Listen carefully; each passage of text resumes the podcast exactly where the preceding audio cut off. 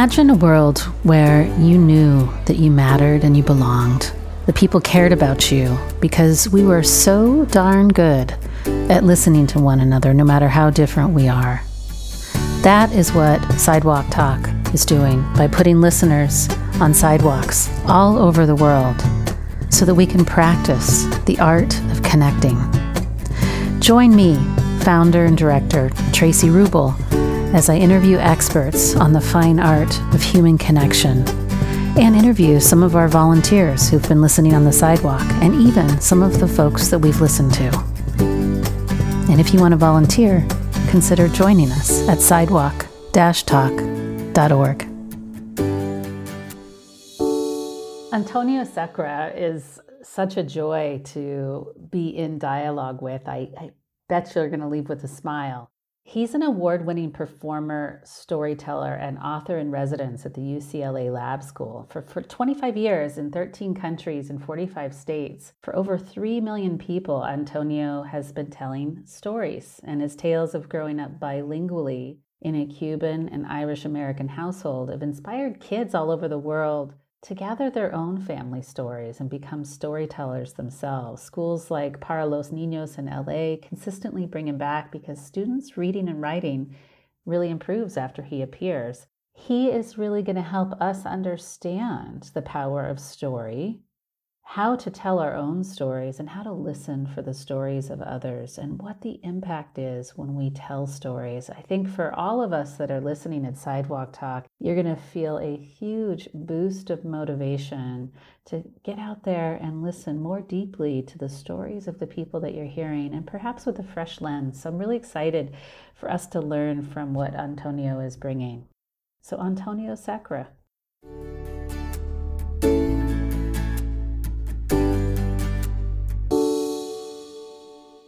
So Antonio Sacre, I am I am I can already tell by this jubilant energy that you bring, and even your tagline, Antonio Sacre, the most successful storyteller you've never heard of. to have you come speak to this sidewalk talk global family because storytelling and human connection seem to be so linked. Tell us a bit about storytelling and how it relates to us being human together. And yeah, where did this all oh. start? Oh, it's fun. I mean, in some ways, it's just the core of what we do, right? Before there was any written language, before there was any any way of capturing these things, it was just all oral. So there, there's a, a lot of studies recently show that we're just hardwired in the brain for story. And so, eh, growing up, I I didn't understand that there was all the bigger folktale world and that you know mountain men and women passing down stories from 10 generations. I just have my family stories my mom talking about her brothers and sisters my uncles and aunts and my dad he's an uh, immigrant from cuba so we weren't allowed to travel to cuba so all that i learned about cuba was from my dad. And so this was just kind of just you know just part of what you know what i consider just what you do as as a kid. You're listening to these stories I didn't understand until I got into my 20s that it, there's also a profession um, to it, and it's a it's a way I make a living, you know, learning stories, telling stories, sharing stories, finding places to tell stories.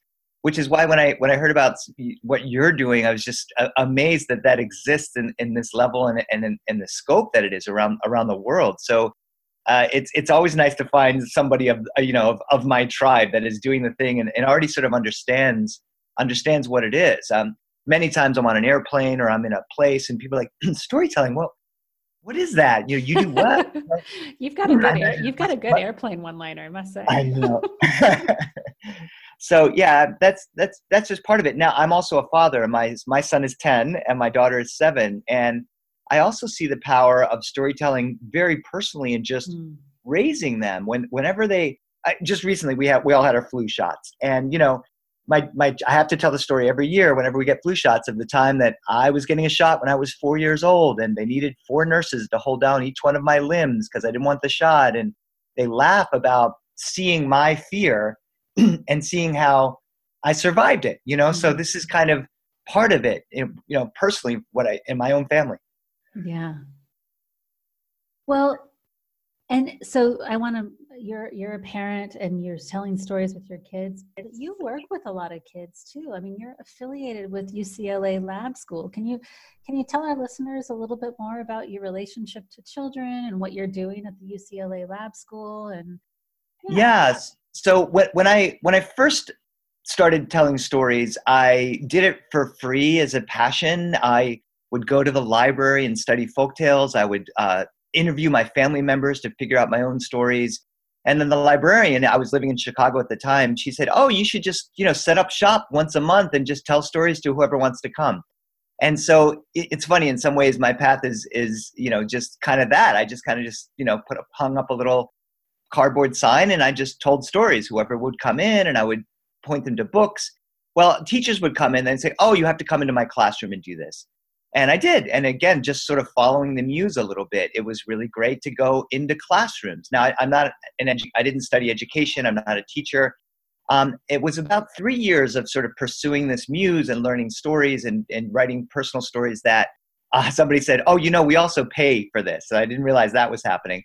And then, you know, so I said, "Oh, well, great. This is better than waiting tables." So I, I started, you know, getting paid to tell stories, and um, and it led me to just basically accepting invitations to whomever would have me. And sometimes it was a lot of times it was libraries and schools.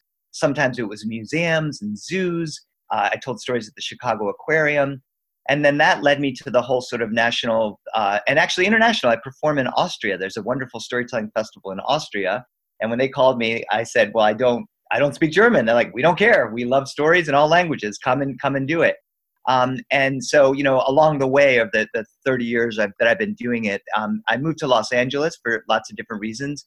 And um, when I was here, the, the, the UCLA Lab School is, is this beautiful little school on the campus of UCLA. And it's an experimental school, meaning they try whatever is the latest techniques in, in education. And then there's a whole bank of clipboard, you know, teachers in the back taking notes and, you know, examining things. Well, they found out about 30 years ago um, that storytelling helps their children learn to read and write better. And when they have a storyteller in the classroom, the kids read and write better. And when they don't, the scores go down. So um, they had a storyteller for many years, and that storyteller recommended me to sort of replace her once she retired. And so basically, I once a week I go into that school throughout the whole school year, and I tell stories to the kids and sometimes it's personal stories sometimes it's folk tales sometimes it's myth sometimes they're poems and i the school is uh, pre-k so four years old all the way through sixth grade which is about you know 11 or 12 years old here and i they just they just see the power and it's and it's it's not me with a powerpoint it's not me teaching any lessons it's not me showing any photos or video it's just a guy sitting on a little stool or sitting on the carpet with the kids sharing stories. Some of them I'm, I'm thinking of on the way to school. Some of them I've been working on for years. And so, uh, you know, the, the lab school is sort of a, a it's just an, an outshoot or an, a continuation of the work that I do. Uh, other times I go to, to massive, you know, the International Storytelling Festival in, in America is, you know, 20,000 people come through it on the weekend and there's 30 storytellers from around the world. And those are exciting and amazing spots to perform. And being on a carpet with, you know, 25, four year olds who just have just got to school and don't quite know how to sit still yet and don't know you know it's these are these are just wonderful I mean, it's funny. It's it's it's hard to, to get a big. And, you know, my joke on my website about being the most successful storyteller you never heard of. It's hard to get a big head in storytelling because you'll go from one of these huge festivals with, you know, four thousand people in the audience, you know, to a, a, a library where five people have come out because it's raining, you know, cats and dogs outside, and you know they're and it's always the right people are there. You know if it's five yeah. people it's great. And if it's a big crowd it's great. So yeah I, I was impressed that you know I've, I've learned from the teachers at the lab school the research behind it. You know before i was just like oh it seems that when i tell stories in this way the kids listen. And even really difficult kids kids that have special needs kids that might be in, in juvenile detention centers uh, adults in jail. I've told stories in all these places that you might think would be difficult to hear the stories and it's not uh, it, it's it's the opposite um, oh junior high school kids that's the that's the bane of our existence nobody wants to walk into a bunch of seventh eighth and ninth grade you know kids you know, too cool for school with their arms folded and just staring at you mm-hmm. and trying to get at their phones and you just start with the you know once upon a time or a story about my grandmother or a story from uh, Andersen or the Grimm fairy tales, and then all of a sudden these these tough kids are leaning forward and smiling and laughing and connecting. They're connecting in a way that they don't get. I think that you know, as much as oh, I love, we love screens. They're so important. You and I are connecting through this amazing technology that didn't exist ten years ago, and um, but but it that is also disconnecting. And I think mm-hmm. that when they see in a eh, when they see somebody really saying, "Look, all I got is this story, this this thing that you have to listen to, and you have to use your imagination to make it work." Mm. And it's amazing the numbers of people that will use their imagination to make the story work. And then that, that spell is created. And the last thing I'll say is that simultaneously what happens in storytelling, and this goes to the, a little bit of the science behind it, why it, it works out your brain in so such an amazing way. They're list, they're thinking of their own stories. So when I'm telling the story of my very specific Cuban grandmother who lived in Sweetwater in Miami, Florida with a bunch of Cubans, many people don't have that experience, but almost everybody is thinking of their own specific grandmothers and their own specific places. So they're listening to my story, they're thinking of their own story, and this community is created in a way that existed a lot pre technology and doesn't mm-hmm. exist as much um, post technology. It's so interesting because when you just said that, when you just said my Cuban grandmother, right? I immediately started thinking in pictures. Now, I know not everyone thinks in pictures, but suddenly you and I were sharing data. Mm. And then mm. all of a sudden, something really different happened inside of me. As soon as you ah. said that, I got all these pictures. And then I think I almost smelled food in your grandmother's kitchen. that's, amazing. That's just really fascinating, right? Well, so that's so interesting because this I I don't know what the magic is behind that or not, but for sure the the that thought of my grandmother is intricately linked to her kitchen and and also the sounds she cooked with a pressure cooker. And so walking into my grandmother's house was the sound of that pressure cooker and that little sort of bits of steam coming out of the top of the pot and then the smells of that cooking. And, and her own what specific she, what did she cook yeah, always cook? black beans. She had black beans going all, all the time, uh, and then she would have all different kinds of, of food. You know, um, ropa vieja and picadillo, and just uh, typical uh, Cuban food. You know, sometimes whatever she had in the fridge, or sometimes it was something specific that we requested. Um, so yeah, I grew up with that that Cuban food and those those smells and sounds. Well, so since we're talking about grandma, I mean, tell me about your family and how you think this influenced you having such a passion for telling stories. What is your journey and how has that unfolded? It's interesting. My my my dad says I, I'm fortunate enough to be able to talk to my dad five or six times a week. You know, we we just have these short little cute conversations and and he, he always once a week or you know once once or twice a month he'll say it's amazing you make a living as a storyteller because you're only the 10th best storyteller in our family. so your dad's a good storyteller is what I hear. My dad is a good storyteller. and, you know, what at first sounds like an insult is is just great truth. I mean, I think about, well, you know what, he's right. Uncle Tito's amazing and Tia Maria and then my my cousin Barbara Ned and then my grandmother. So like if I if I go down the list, it's like, yeah, it's true. I would rather listen to those people tell stories than me. Now this but the but the, the part of the journey was you know in my 20s when i was just discovering storytelling and i was spending a lot of time with my grandmother in in in miami i was going to say in cuba because it's almost it is little havana little cuba. And um you know she was starting she was just old. She wasn't sick but she was old. And part of me understood that she wasn't going to be around forever. And so i was listening there with journals and I, I didn't have i mean we had of course things to record with but i didn't record her. And part of me wishes i did and part of me is glad that i didn't so when she when she did finally die i would just want to tell stories to the people about my grandmother to keep her mm-hmm. memory alive and you know of those 10 best storytellers in my family five of them are now gone and so mm-hmm. you know i very personally i just want to keep their memories alive for my own self and the more i mm-hmm. talk about them the more i remember and i i you know it's it, you keep digging deeper and deeper and you know, when I go to the schools over and over again and they want another story about my grandmother and I go back into those journals. And so, very personally, it was just a way of keeping those memories alive, uh, reminding myself of how amazing it was. And, you know, then, you know, coming full circle, then people began to want to hear more of those stories in different ways. So, you know, a recording um, producer who does children's music asked me if I would want to record those uh, stories as an album, mm-hmm. which we mm-hmm. did. And then a publisher heard me at a festival and said, "Can we record? You know, can we make that the, one of those stories into a book?" And that led to my children's book writing career.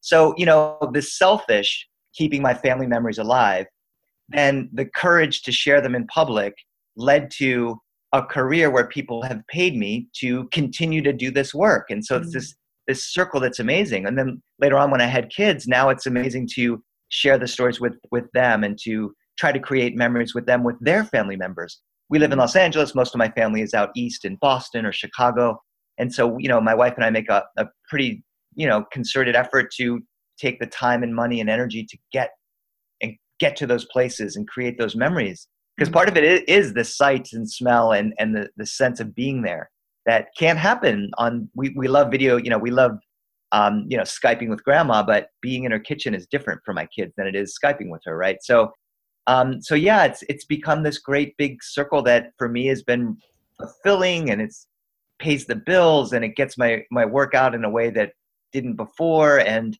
um, yeah so yeah that's that's i think that's part of it. The last part of it too is that you know as a kid i was made fun of for my own culture. So my, i grew up speaking spanish. My name is antonio bernardo sacre. Kids in you know i grew up in a small suburban suburb in delaware. They'd never met somebody from cuba or kids who spoke spanish and i was made fun of and i didn't want to speak spanish. I didn't want to be different. And it was my family my cuban family specifically that said look we're here. And you know grandma my, my abuela mimi she said i'm too old to learn english. You have to speak spanish with me. And who cares if some kids make fun of you? You're never you know you don't, you don't have to worry about them. You have to worry about us here. And so coming back to the culture and the language and the pride in the, in that and the, the the, the the things that were the same and the things things that were different when i began to model that to other kids again back to the the specific becomes a universal you know, I meet met kids in, in Chicago that were mostly from Mexico. At the time, I didn't know anything about Mexico, but there's a lot of similarities. And when I share when I shared with them how I reclaimed the language and I didn't want to let some kids who made fun of me make me not want to speak that language, it started resonating with kids. And that is, I think that was the big turning point in my career when I was able to sort of quit my job as a waiter and just go into that. You know, really helping kids understand their cultural backgrounds, their languages, their specific their specific stories are valid. Here's a guy up there just talking about his Cuban grandmother. Wait, I can talk about my grandmother from Oaxaca or my grandmother from the Philippines or my grandmother from, you know, from wherever. Yeah, I loved that story on your YouTube channel of the little girl that was so quiet in the front and put two and two together and went, wait a minute. I identify with you.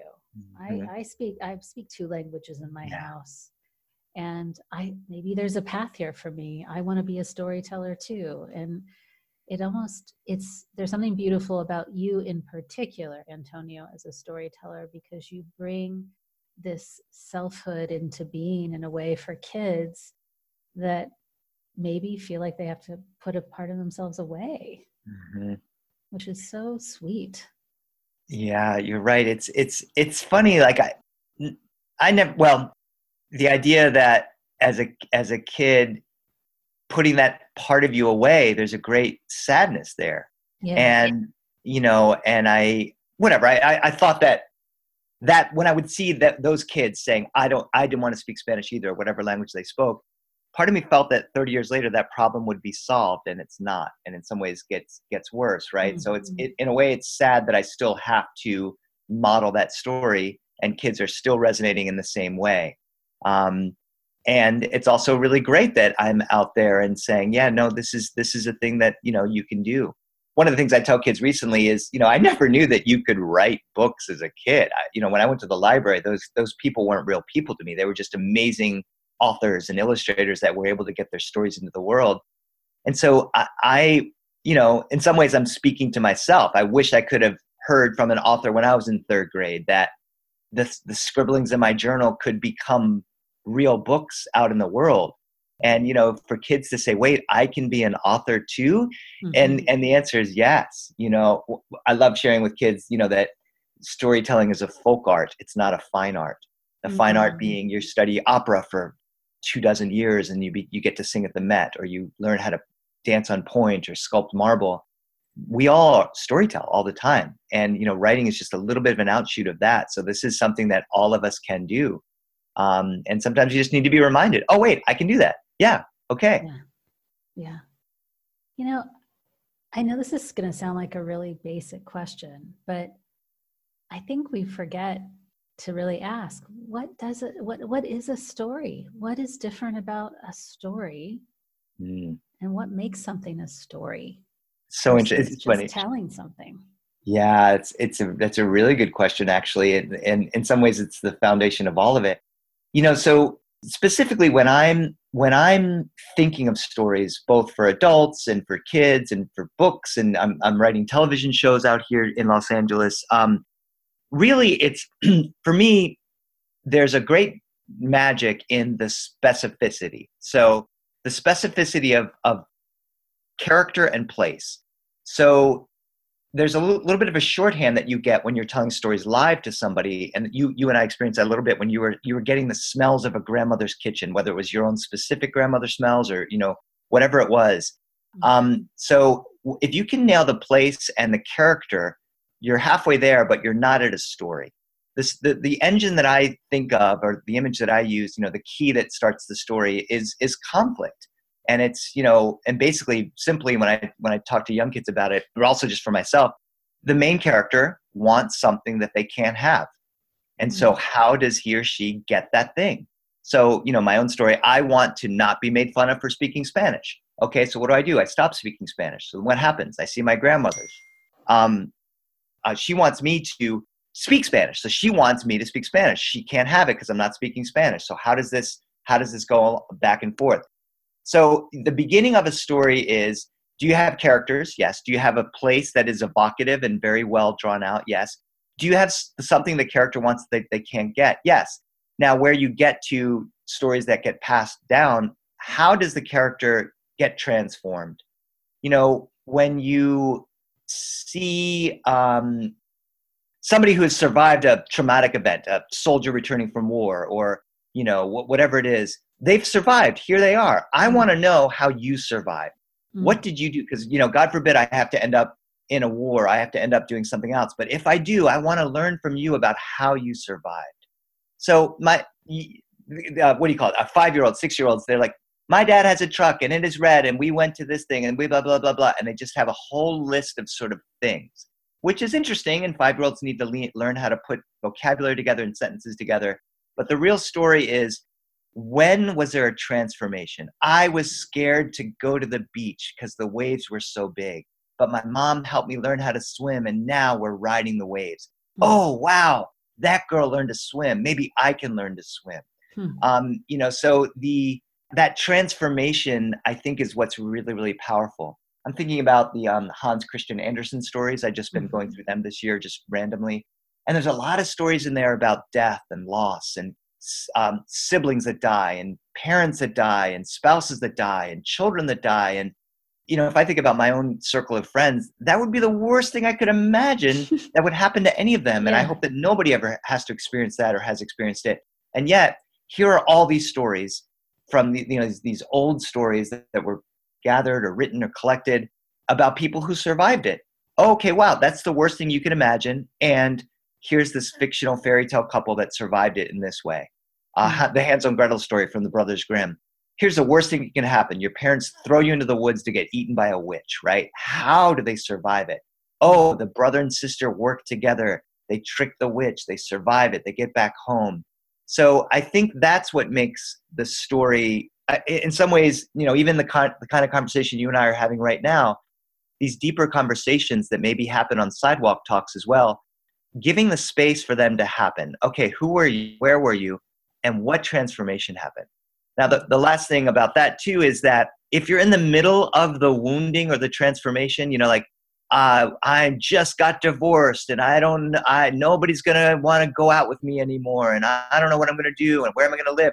That's not a story because you're in the middle of a great big wounding, mm-hmm. you know, and, mm-hmm. and then, it, then it's therapy. Then please go to therapy and, and get the help you need to find out what to complete the, the story. To um, complete the story. You know, and, and so I, I have seen many storytellers, myself included in the early stages of my stories, where we're just stuck in that place. Like, you know, my one of the stories I worked on for years was my parents' divorce. They got divorced, and you know, uh, one of the stories I told myself was, "Oh, I should never get married because divorce is going to happen."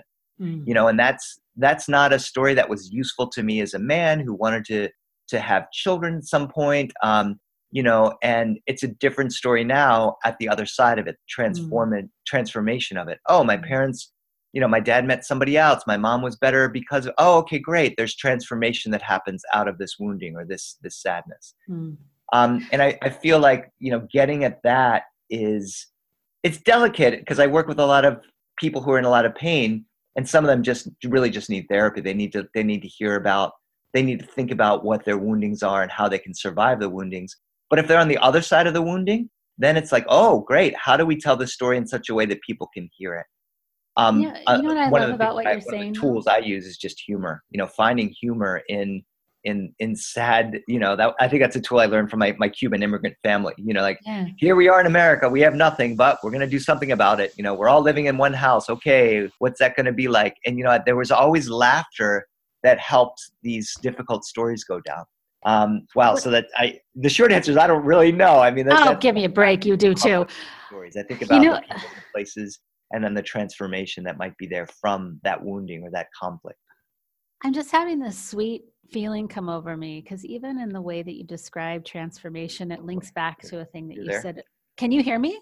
Ah, uh, sorry, just now I can. Yep. Okay. Um, there's something sweet that just came over me because it links back to something you said earlier and links me to my own work as a therapist that feels a little sweeter and a little more humane because what, what's really happening in therapy is that number one you're just finishing your story you're completing the narrative in a way in your journey mm-hmm. and i and that there's something sweet that i feel when i everyone goes oh do you judge or do you mm. look down on clients i said heck no because that piece where you said earlier the specific becomes universal because i get to be a witness to somebody's transformational story as it's being written. And it's so cool. And I think that's what happens for us on the sidewalk. But I wouldn't have known this language until I got to talk with you. And so it's really fun to kind of hear you put it together. And if I could just reflect this other thing that you said that kind of eh, it's kind of been brewing in me as I've been listening to you, but there's something sweet about how you said you and your wife and your kids, you know, you still make the time to go see grandma and, and fly out there and there's something about it i'm like oh right because antonio is like prioritizing really savoring his life because his life is sort of lived through the lens of story in this sort of full bodied three dimensional memory making meaning making aliveness kind of way. And so what just occurred to me as i was listening to you is like oh wow this is like can even be a lens on living a storied kind of life that's what came up in me as I was listening to you. Wow. I that's so interesting. It that really that was touching for me to hear that because part of me feels like well now as you know as an adult when you when you're when you're you you really you realize how hard it was for the you know I I kind of wish that I could go back in time and and give my parents easy, an easier time because right. uh, right? you and me both exactly um, it's you know it's sort of like oh wow wow that's what my mom was doing when she was you know because uh, i have two brothers we all are all pretty similar in age so oh she, that's what she was doing to make that happen and so my you know I, in some ways it's it's the model. My mom you know made it made it a priority to take us to the, the big boston irish catholic family in boston. And my dad made it a priority to make sure we got to miami. And so now i'm trying to you know pay that forward in a way. Um, and it's weird because my kids are such homebodies in some ways. They don't want to leave the house. They love mm. just hanging around on holidays. And then once we get there like oh these are my cousins and these are my uncles and aunties and here's this and that um, you know, I, I, part of me, again, back to back to the selfish. I kind of want my kids to have things they can write about and talk about when they get older, whether they're going to be authors or not. Um, and you know, so it's like, okay, well, let's let's let's do, let's go ahead and create this memory. We have this, we have a fight every year. We love to go. Well, my wife and I love camping, and my son loves camping. My daughter hates camping. once we get her camping, she loves it. You know, so it's sort of like okay, she doesn't want to go. She doesn't want to go. We're going to force this on her. And oh, now she loves it. Right. And there's other things that we, we just listen to her and like, oh, that's not something we're going to do again. But, but, you know, um, and, and of course, you know, in her little writing, she's in second grade, she's written about the camping trip multiple times in class now, um, mm-hmm. even though she was really reticent to, to go. But you're right, helping, helping back to taking the time to, to create those memories it's it's really hard in our society. And, and maybe it's always been hard but uh, i don't know. It feels like there are so many other things that feel like you need to do or want to do or we're aware of things now that we were never aware of before because of this magic of the internet and being able to connect around the world. Yet what happens when you know we we shut shut it all down and we're with each other? Um, I just told the story yesterday in school about when I was I was younger, complaining to my mom about how bored I was, and this is all pre you know DVD, VCR, whatever. She says, "Well, here's a can. Go out and kick it." And I was like, "What?" She's like, "It's called kick the can." I'm like, "How do you play?" You just go outside and you kick the can. And I, I went outside the can, and the sound of it was interesting, and how it fell to my foot. And then my kids came out, and all of a sudden there's 12 of us running around playing kick the can it became the game of the summer, right? And my mom sharing that memory led to this other memory, led to like, oh wow, my when my daughter said she was bored, I told that story yesterday and I shared it in class, you know. So um, there's there's uh, there, it can be fun too. This stuff can be fun. Yeah, there's something also really sweet where I'm imagining your mom or you telling your daughter, like storytelling is a way to be in connection and to evoke some kind of shift Mm-hmm. without using dominance. Yes. Right? Yeah. It's this playful co creation of sort of, I'm sorry, that's a really geeky way to say it, Antonio, but that's where I'm a little geeky sometimes. It's this, it's this playful co creation of something, of creating something new without there having to be power and dominance and like finger wagging and you need to, you know, it's, yeah. I don't know, there's something it's very motivating, isn't it, to hear a story and then suddenly daydream about what's possible for your life versus being told what you should do and follow the steps and the bullet points and check it off and blah, blah, blah, blah, blah. Well, let me ask you this: Is, is co-creation a, a therapy term, or is it because I love it? I, I have not heard that with the storytelling world. Oh, it, who knows? I'm such a mashup of every person I've ever uh, talked to. So that's exactly it. It's not it's not a lesson. You should wash your hands because you should take care of it and brush your teeth and floss. Versus like oh, you know, when I was younger, I didn't floss my teeth for this whole year. And I went to the dentist, you know, and then all of a sudden she's listening and she's imagining because she she's been to the dentist and she knows what it is, right? So you're right, it is this this co-creation. Um, the, the other thing I'd say though is also the power of listening. There's a there's an old I don't, I don't even know if it's true or not, but there somebody brings a, a TV set to people who've never seen TV, and they watch it for a couple of minutes but then they turn back to the storyteller in the in the village and like well why are you not watching the tv there's a thousand stories on tv like well the tv is interesting but the tv can't see us and the storyteller can see us and the storyteller is also listening to us. And i think back you know, back to parenting and, and also in, in, mm-hmm. in therapy i imagine not being a therapist it's that it's that listening that allows the person to feel powerful and, and they're a creator of their own story my daughter isn't being told to floss the teeth. She's listening to what happens when an adult doesn't floss his teeth, and now she can choose a path that she wants to choose. I'm not telling her what to do. I'm just telling her what here's what happens. You know, so uh, it's just a small example, but you're right. I love that idea, that co-creation, and that's the that's back to the brain work. That's the the there are there are MRIs that are measuring this. There are parts of the brain that only light up when you're listening to stories um, from people you love. This is an, inter- an interesting thing, um, and it, it, it exercises your brain in a way that there's no, it doesn't get exercised in any other way. Mm. You know, and as a dad, I want my kids' brains to be exercised by math and science and language and art and you know reading and of course storytelling. Mm.